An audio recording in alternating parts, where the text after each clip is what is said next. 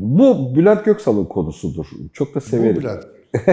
o, evet, evet, o bizim meşhur bilinen Bülent Göksal'ın konusudur. Ee, bu arada kitabı yeni Storytel'de çıktı. Aradan da söyleyelim Anlamalar kitabı. Hadi bu videomuzun sponsoru da Şuraya ürün yerleştirme olsun. Evet. Evet, Videomuz evet. sponsoru Bülent, Bülent Göksal olsun. Bülent Göksal olsun. E, Bülent Göksal ve Anlamalar kitabı olsun. Storytel'de de dinleyebilirsiniz arkadaşlar. Gerçekten bu arada hani son dönemin çok tatlı kitaplarından bir tanesi. bence. Ee, Ben bu arada geçenlerde çok ünlü bir oyuncumuzdan isim vermeyeyim. Kendisine izin almadığım için bir telefon aldım.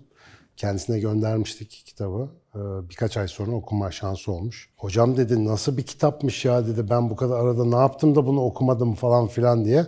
ikinci tura Evet, başlamış. evet, evet. Şaşırtıcı bir efekt verebiliyor. Okuyanı çarpan bir metin olduğunu rahatlıkla söyleyebilirim. farkın yüksek farkındalık sağlıyor falan. Yani güncel problemlerle alakalı kavramsal anlamda makale makale hemen her makalenin sonra aa ya falan duygusuna dönüştürdüğün, yakaladığın bir... Yayında olduğu için öyle diyorsun değil mi? Yoksa başka bir şey diyorsun.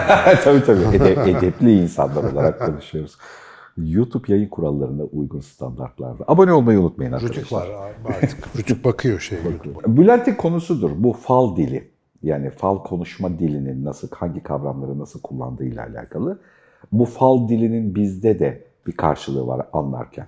Hani dinlerken yani biri bir dil, bir biçim kullanıyor. O biçimin kendisinin sen dinlediğinde e, sende de bir karşılığı oluşuyor. Bu şakasına, eğlencesine, gündem tutmak için ya da bazen işte e, hikayeler oluşturmayla alakalı fal dilini ya da fal matematiğini düşünüyorsun. Hatta bazen birilerine fal bakıyorsun. Ya da kahveye de gerek yok. Hani bir şeyle ilgili gelecekle alakalı tahminlerde bulunuyorsun. Bu çok eski bir mevzudur. Hatta sana dönem dönem şu düşünme yöntemleriyle de şey yapmışımdır, fişfiklemişimdir. Ya bak ben insanların düşünürken kullandıkları kalıplarla alakalı bazı şeyleri tahmin ederken buluyorum kendimi ve tutarlı tahmin gibi geliyor bana. Bunun bir mantığı olmalı falan derken bir şeyi fark ettim yeni. Jung'un bu arketipler yaklaşımı var ya aslında herkesin çok kadim belli karakteristik tipler işte bilge, kahraman, işte baba ya da şefkatli anne, büyücü falan gibi böyle 9 taneydi yanılmıyorsam onlar. Bir ar- Daha çok herhalde. Tam bilmiyorum sayısını. Aha, ya ben de yanılıyor olabilirim. Bu arketiplerin hani ana iddiası şeyin üzerine kurulu ya. Yani bunlar aslında kişiliklerin oluşmasıyla alakalı temel kök karakterler. Bu karakterlerin çeşitli kombinasyonlarını hayatımızın çeşitli yerlerinde, çeşitli biçimlerde kullanırız ama geriye doğru bu çatalları ayıklayıp sadeleştirdiğimizde bu karakterler çıkar. Bu karakterlerin biçimleri çıkar. Çok buna benzer bir biçimde fark ettiğim şeylerden bir tanesi. Aynen bu yöntemle kök hikayelerimiz olduğunu fark ediyorum. Evet. Yani ve bu kök hikayeleri masada işte birine fal baktığımızı varsayalım onun üzerinde. Bu kök hikayeleri hemen herkes için kadın ve erkek ayrışabilir. 20 yaş, 40 yaş, 60 yaş diye yaş grupları ayrışabilir. Belki biraz bölgeler hafiften ayrışabilir ama hemen herkes de bu küçük ayrışmaların etkisini de planlayarak bir karşılığı var bu hikayelerin. Bu öz hikaye, yaşamdaki güdülerimizle mi alakalı, toplumsal sosyolojik e, çakışmalarla mı alakalı örnek verince mesela karşılığı olur. Kentli, metropollü bir insanla alakalı konuşuyorken mesela şey diyeyim sana, bir fal diliyle beraber bir anlatıda bulunayım. Sinan Canan, farkındasın ya da değilsin. Geçtiğimiz 10 sene boyunca en az 10 tane, 20 tane, 30 tane ateş yakmış, söndürmeden bırakmışsın. O ateşlerin hepsi senin başına bela, gece uyurken karnını ağrıtıyor. Şimdi dön, onları bir söndür ki hayatın nereye nasıl ilgilendiğin konusunda seni rahatlatsın. Şimdi mesela bu bir hikaye kalıbı kullandım aslında. Ve kentte her insanda acayip tutarlı bir karşılığı var. Başka örnek vereyim. Hadi şeyde coşturalım. Peşine soru soracağım bir şeyde. Yani bu neden işe yarıyor? Ya da bu, bu kadar bariz nasıl işe yarıyor? Aşkla ilgili kendini temiz tutmuyorsun abi. Hala 20 sene öncesinden içinde kalan bir aşk pırıltısı var. Gece uyurken rüyanda onu görmeye heves ettiğin sürece şimdi aşık olamazsın. Tutarlı, herkes de yer, her şeye. Şimdi bunun aynısı aşkla ilgili söyledim, aynısını korkuyla da ilgili söylerim. Çünkü aslında herkesteki ölüm korkusuna denk gelen bir korku imleci var. Tamam mı? Senin kalbinde senin kalbini kazıyan, kalbini acıtan bir şeyden bir korkun ya da bir acın var. Bu acını atmadan bilmem ne yapamazsın falan. Bu da aynı yöntemlerden bir tanesi. Şimdi bu ve bunun gibi nereye bakıyor olsak hikayelendirdiğimizde işe yarayan, herkes de işe yarayan. Yani hani seçenekleriyle ilgili var olduğu bu şeylerle alakalı işe yarayan karşılıkları var. Mesela başka bir tanesini daha söyleyeyim. Bu da bu gömülü bir şeylerden, hikaye kalıplarından bir tanesi. Milli piyango çıksa bu yaptığın şey, yapacağın şey kadar büyük bir kazancın olmaz. Çok muhteşem bir fırsatın var ama bu fırsat binlerce şeyin arasında onlara benzeyerek karışık. Onu bulmak için yeterince çaba sarf edecek misin bir bakalım. Tamam Şimdi bu, bu da bir hikaye kalıbı. Yani şeyde ve basit. Yani yaşam aslında bu bildiğimiz bir örüntü kalıbı. Evet, ama fırsatların hepsi öyledir zaten. öyledir zaten ya yapısı da böyledir. Gerçek fırsatlar diyelim. Ee, bir şeyde ve hani bunu hikaye olarak anlattığında herkes çok şeyle ah aynı ben. Evet e, aynı ben de ya da evet doğru söylüyorsun ben de falan. Bunu e, şey yani analojisini yapalım. Gerçekten birine fal baktığımızı varsaydığımızda bu benzer şekilde bir ara üşenmeyip çalıştıydım. 80'e yakın böyle hikaye var. Hani ayrıştırsak, anlatsak bir bunu gerçekten fal gibi bakıyor olsak çok tutarlı ve devamlılığı oluşabilecek gibi gözüküyor. Nasıl oluyor da bu hikayeleri böyle bir kalıbı ya da böyle bir e, background'u var ya da e, nasıl oluyor da bu hikayeler bizde işe yarıyor? Hani hala karşılığı var sence? Evde gözlüğünü ararken nasıl buluyorsan aynı şekilde çalışıyor. Mesela evde tonla malzeme var. Böyle evde yürürken herhangi bir odağın olmadan baktığında dikkatine pek bir şey takılmıyor. Ama gözlük arıyorsan işte masa, sandalye, halı, perde, televizyon, aha gözlük. Mesela zihnin aradığı şeyi karşılaştığında tanıyor. Tanıyınca onunla bir bağlantı kuruyor. Bu bağlantı genellikle bazı ödül kimyasallarının salınmasıyla da beraber gidiyor. Yani aha bu hissinin oluşmasını sağlayan şey. Ya bu genellikle de beyinde bazı böyle ödül kimyasallarının salgılanmasıyla aynı döneme denk geliyor falan. O yüzden de işaretleniyor yani ve orada bir sevinç hissediyorsun. Aha bu falan tarzında olan şey o. Ama şimdi konu mesela birinin bir şeyi bilmesi ve sana o bildiği şeyi hissettirmesi, senin de aa bu biliyor demense bu işin iki veçesi var. Buna genellikle fal bakanın bildiği ya da falı bakılanın fark ettiği diye ikiye ayırmamız lazım. Şimdi fal bakanın gerçekten üç kağıtçı olduğu durumlarda nasıl çalışıyor bir ayrı konu. Bir de gerçekten varsa fal bakmak gibi bir şeyle gerçekten bir bilgi alınabiliyorsa o bilginin nasıl doğru olabildiği ya da o kişiye nasıl denk gelebildiği ya da bu ikisinin çapraşık bir kombinasyonu olur. Fal bakan bir şey görür gerçekten. Anlatır öbürü yanlış anlar mesela bir de öyle bir durum var. Yani başka bir yere bağlar onun gibi. Şimdi dolandırıcılar, üçkağıtçılar falan nasıl dolandırıyorlar insanları? Benzer hikaye kalıplarını kullanıyorlar. Senin zihnini bir yere kilitliyorlar. Ee, Bir illüzyonistin el hareketleriyle senin bakışını başka bir yere kitlemesi gibi. Onlar da senin zihnini bir yere kilitleyip seni dolandırabiliyorlar. Aynı şey zaten mesela fal bakma iddiasıyla insanlara standart hikayelerle bir şeyler anlatıp da buradan gelir elde etmek de bir dolandırıcılık olduğu için aslında bu da aynı sistemle işliyor. Ee, ve bizim zihnimiz mesela bazı şeyleri arıyor gibi gözüküyor. Mesela bana böyle yolda çevirip fal bakanlar çok oldu. Burada ciddi ciddi falcılık yapan insanlarla da ben görüştüm. Böyle nasıl fal baktıklarını anlattılar, bana baktılar falan. Mesela onların içerisinde şunu fark ediyorsun. Daha ağzını açtığı zaman başlamıyor yoruma. Kimisi eline bakıyor, kimisi bir bardak suya bakıyor, kimisi kemiğe bakıyor, bir şeye bakıyor. Ama mesela onların hepsinde daha ağızlarını açtıkları andan itibaren aha diyorsun ve zihin bir beklentiye giriyor. İşte tamam şimdi benden bahsetmeye başlıyor olabilir. Ya da bu benim tandansım. Sen dinlemeye başlama. Aha şimdi hikayeleri yazmaya başlayacak. Ve gerçekten seninle ilgili bir bilgi alsa mesela. Diyelim aş, aşık kemiğine bakıyor. Senin gerçekten hayatınla ilgili önemli bir şey görüyor orada. Onu sana söylese sen o sırada gözlük arıyorsan eğer söylese bile sen onu gözlük olarak algılayacaksın. Yani aha yine bir hikaye kalıbını bana sattı ve bana da benzedi bu oturdu gibi. Şimdi dolayısıyla burada falcılık şöyle işler diye bir izah yapamam ben. Çünkü falcılığın gerçek olup olmadığını bilmiyorum. Çok ilginç örneklerini de gördüm. Yani bu hikaye kalıplarla hiç örtüşmeyecek birebir adı, soyadı, tarihi ve saatiyle şeyler söyleyen tiplere de rastladım. Böyle anekdotları çok duyarsın zaten ama bunların dışında tutarsak bizim zihnimiz hiçbir şey olduğu gibi algılamaz. Aramadığımız şeyi bulamayız. Dikkat etmediğimiz şeyi göremeyiz. Gözümüzün önünde olsa bile zihin başka bir yere gittiyse onu fark edemeyiz. Yani böyle bir sistem çalışıyor bizde. Dolayısıyla herhangi bir hikaye kalıbının bizi yakalamasının tek şartı var. Bizim o hikaye kalıbına konsantre olmamız. Bir falcıya gittiğinde ya da bir falcı sana fal bakma vaadiyle geldiğinde bir kere otomatikman zihnin zaten ondan bir şey duymaya kitleniyor. Bir kere birincisi burada. Bu şanslı bir kapı. Yoksa mesela yolda giderken yanında bir falcı konuştuğunda ona böyle dikkat etmezsin çünkü sana konuşmamaktadır. Zihnin oraya döndüğü zaman zaten hadi bakalım gelsin şeklinde hikayeleri açık oluyor. Eğer gerçekten orada bir hikmet bulacağını, seninle ilgili bir şey söyleneceğini düşünüyorsan bu bahsettiğin hikaye kalıpları müthiş çalışır. Alık alık dinlersin ve gidip mesela boşanmaya ya da yeniden evlenmeye karar verebilirsin. Yani o derece seni etkileyebilir. Bu arada tabii aslında esas soru bence şu olmalı. Ortak hikaye kalıplarımız var evet. Bunlar bizi bir şekilde etkiliyor. Niye var ama? Yani mesela biz bu hikayeleri dinlemiyoruz. Diğer insanlardan çoğunlukla duymuyoruz.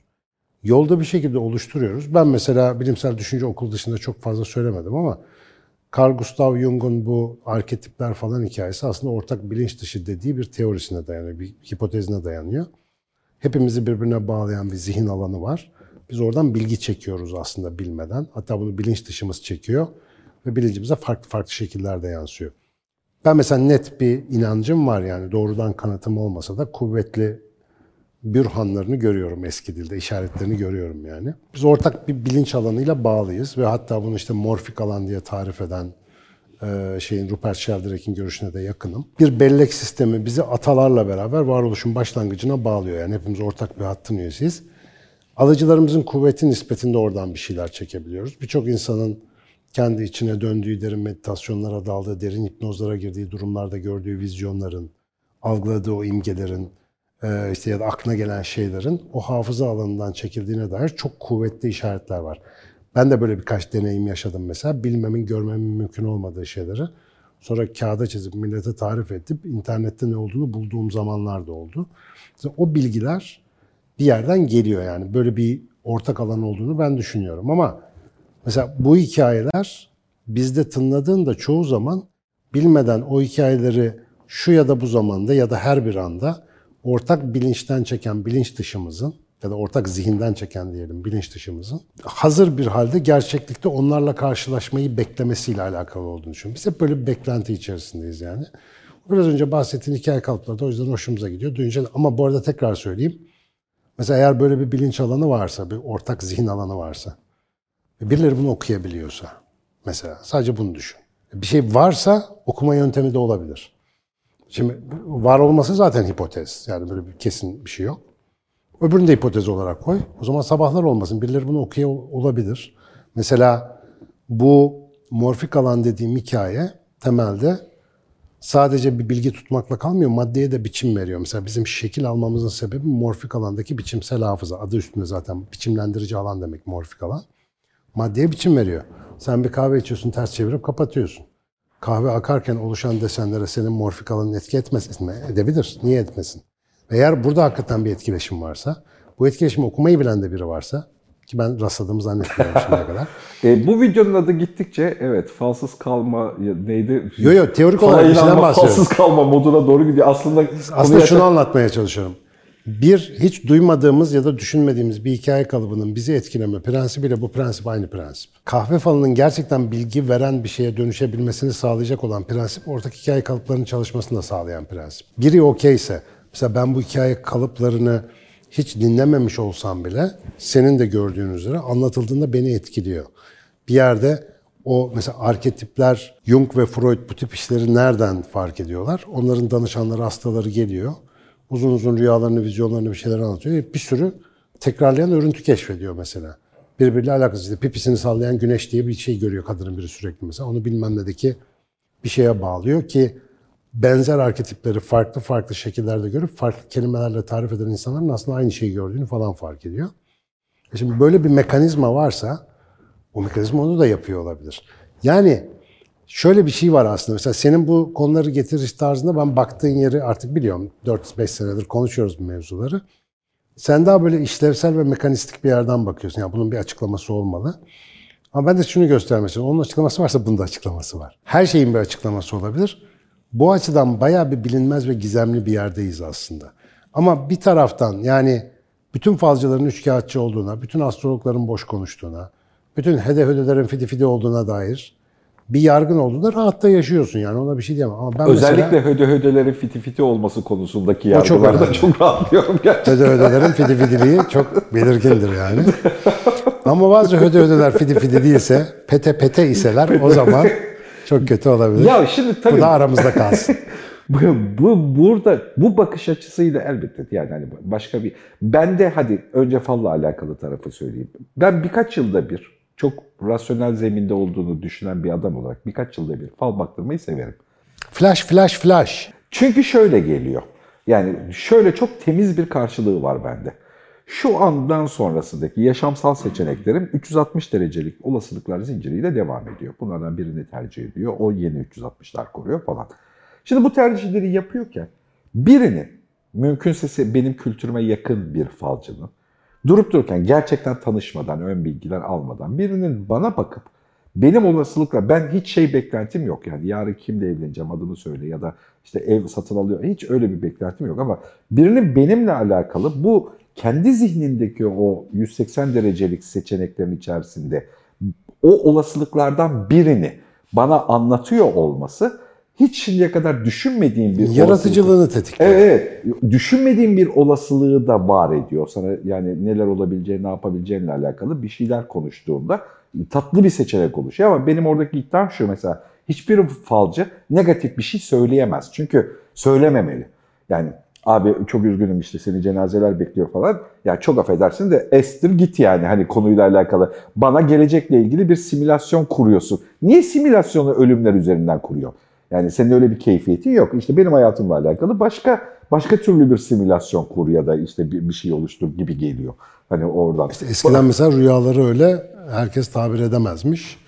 Tabir edecekleri zaman da muhakkak hayır ve iyi gördükleri şeyleri söylemeli ya da Evet, yani- kötü görüyorsa bile onu hayırlı bir şeye dönüştürüp biraz yalan söylemeye adet edilmiş. E, b- çünkü yani aslında bu senin benle ilgili niyetinle alakalı bir kök.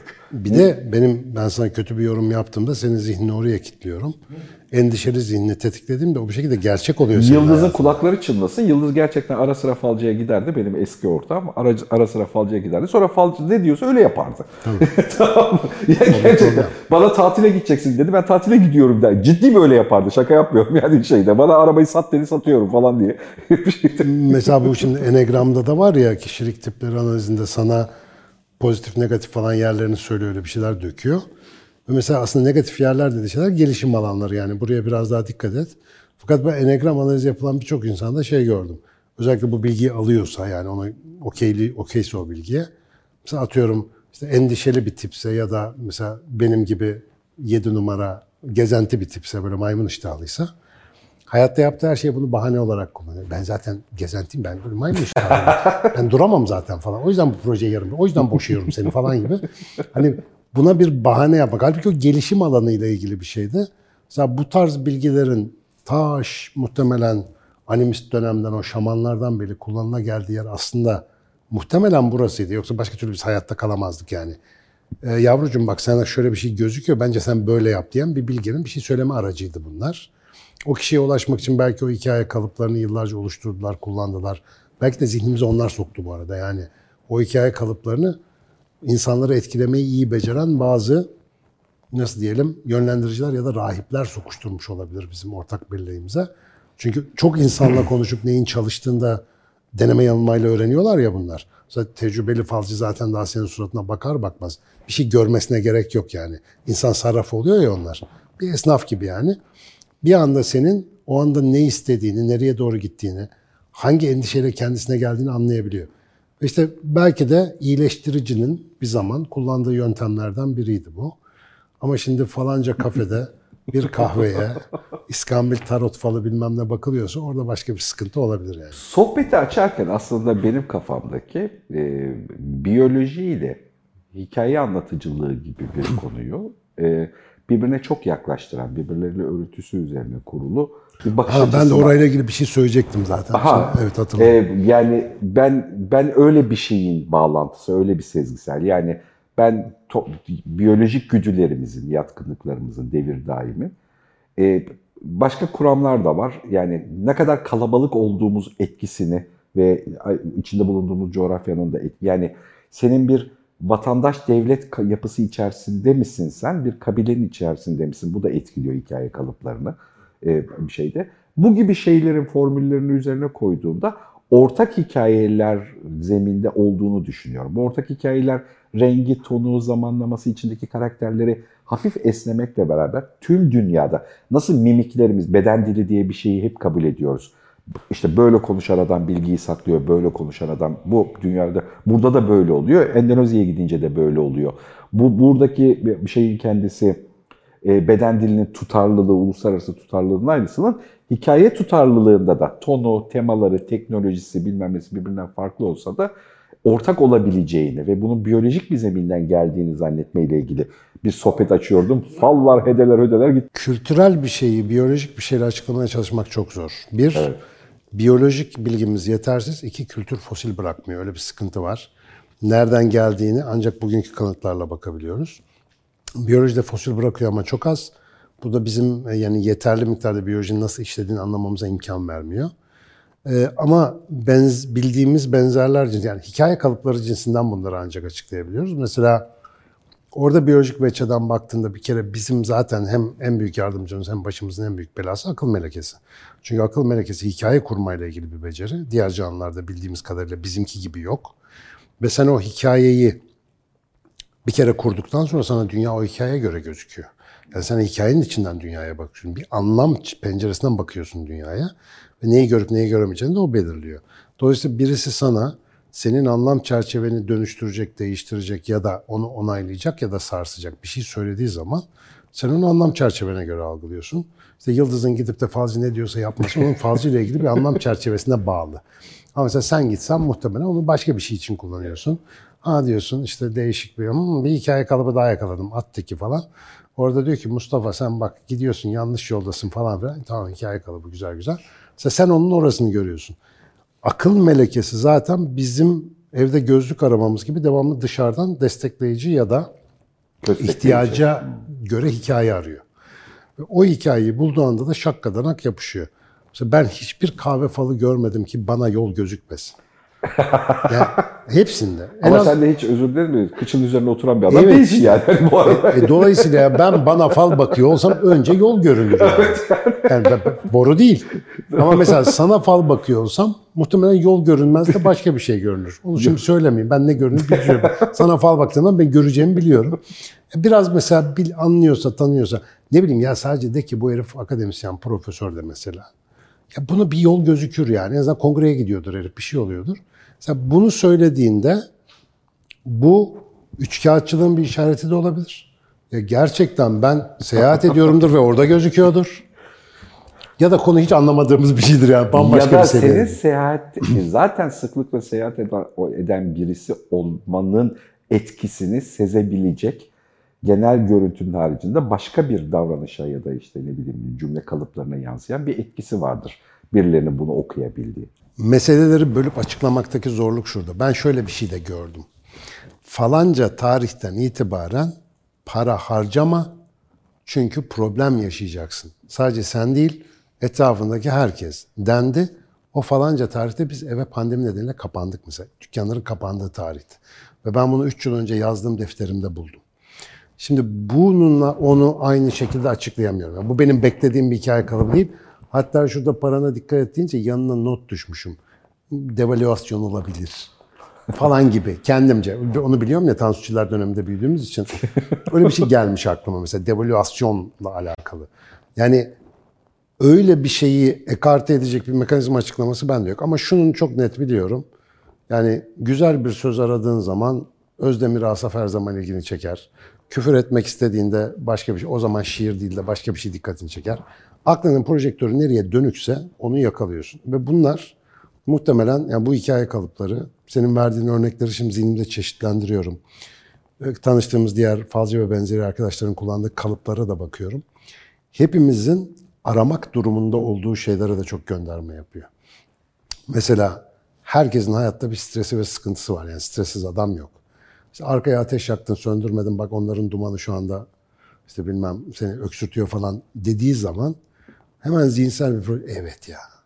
Bak onu onu ettik şimdi başımıza bu geldi. Bağlantısını zihin yani akıl zaten otomatikman kuruyor. O yüzden işte ha bunun biyolojik olarak nereden geldiği de zaten hani insanın fabrikalarında senle de çok tartıştık. Alet yapabilmek için bizim buna ihtiyacımız var. Şunu şuna bağlarsam bunu yaparım var ya. Aynı bağlantı. Ha öyle öyle olduğunu böyle oluyor.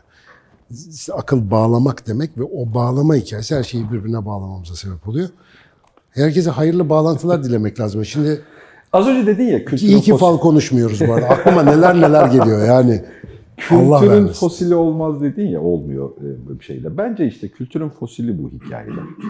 Yani benim hissettiğim şey yani daha doğrusu bir fosili kazır gibi arkeolojik hikaye örüntülerinin içerisindeki temaları, kavramları, temel duyguları kazıdığımızda kazıdığımız şeyin background'unda bulacağımız şey kültürel bir fosil gibi geliyor. Bunun en dibindeki hali de biyolojik bir sınır.